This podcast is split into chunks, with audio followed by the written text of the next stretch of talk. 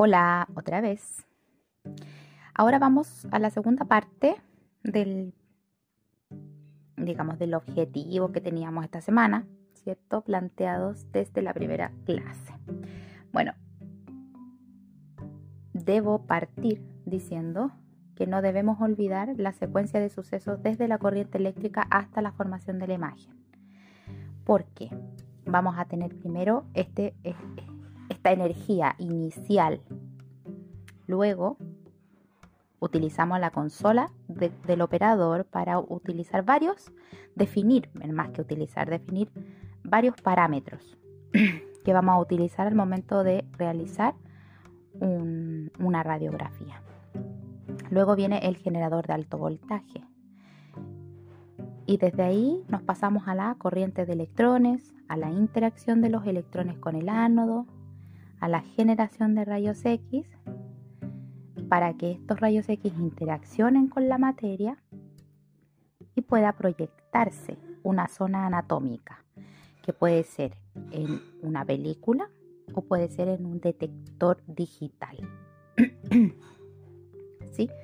Entonces, bien, durante esta segunda parte de la clase vimos desde la corriente eléctrica hasta el generador de alto voltaje, pero igual es inevitable no poder mencionar también aquellos elementos que forman parte de los siguientes procesos. Pero una de las, de las aseveraciones más importantes es que la energía puede transformarse de una forma a otra, pero no puede crearse o destruirse. Eso es lo primero, ¿cierto?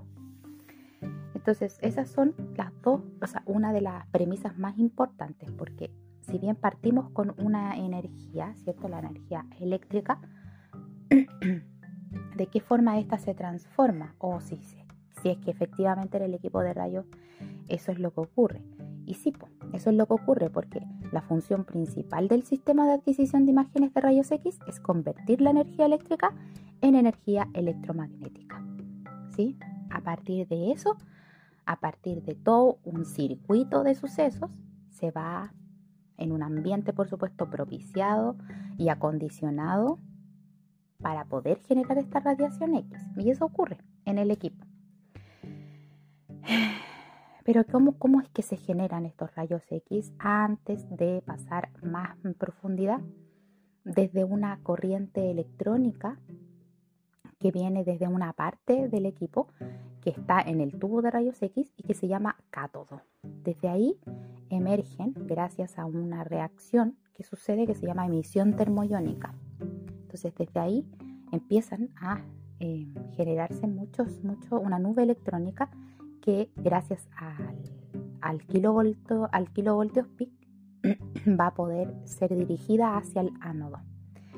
Y aquí, eh, al momento de dirigirse estos electrones al material del, del ánodo, debemos recordar de qué material está hecho el ánodo.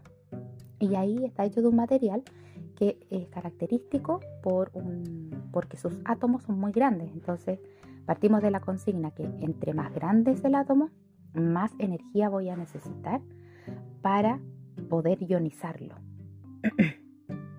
Finalmente, eh, la ionización del átomo de tungsteno nos va a poder eh, provocar la emisión de rayos X y ahí es donde se convierte y se, se transforma a energía electromagnética. Entonces, los rayos X se van a producir en las capas electrónicas del átomo. ¿sí? ahí en la clase vimos, ¿cierto? Los átomos, vimos cuánto eran más grandes, cuánto eran más pequeños y hablamos de uno en particular, del tungsteno. Tungsteno o wolframio como aparece. ¿Qué cosas también son importantes de saber? La corriente eléctrica después viene la consola del operador. En la consola del operador es importante mencionar lo siguiente. A veces el potencial eléctrico se llama voltaje. Cuanto más alto es el voltaje, mayor es el potencial para realizar el trabajo. Entonces nuestra red eléctrica tiene un sustento, una posibilidad de voltios. Nosotros necesitamos eso aumentarlo, transformarlo. Así como también el amperio necesitamos transformarlo a miliamperio. Entonces, hay varios elementos en el circuito de, rayos X en donde uno de los, de los importantes, bueno, son todos importantes en realidad, ¿cierto? Pero debemos entender, ¿cierto? Que eh, son complicados y tienen muchos, muchos elementos que están en la diapositiva, ¿sí? Es necesario también recordarles que el equipo va a necesitar una corriente continua y nosotros tenemos en, las redes normales corriente alterna. Quien se encarga de poder ayudarnos a convertir eso son los rectificadores. Y los rectificadores están dentro de quién? Del generador, forman parte importante del generador de alto voltaje. y el generador de alto voltaje, ¿qué es lo que tiene?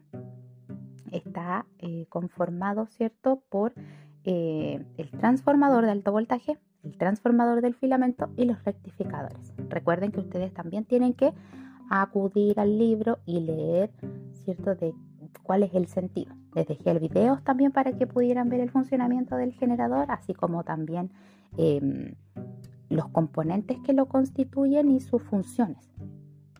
Entonces, es necesario porque el, el generador finalmente nos va a asegurar que la dirección de los electrones siempre sea de cátodo a ánodo. ¿sí? Eso.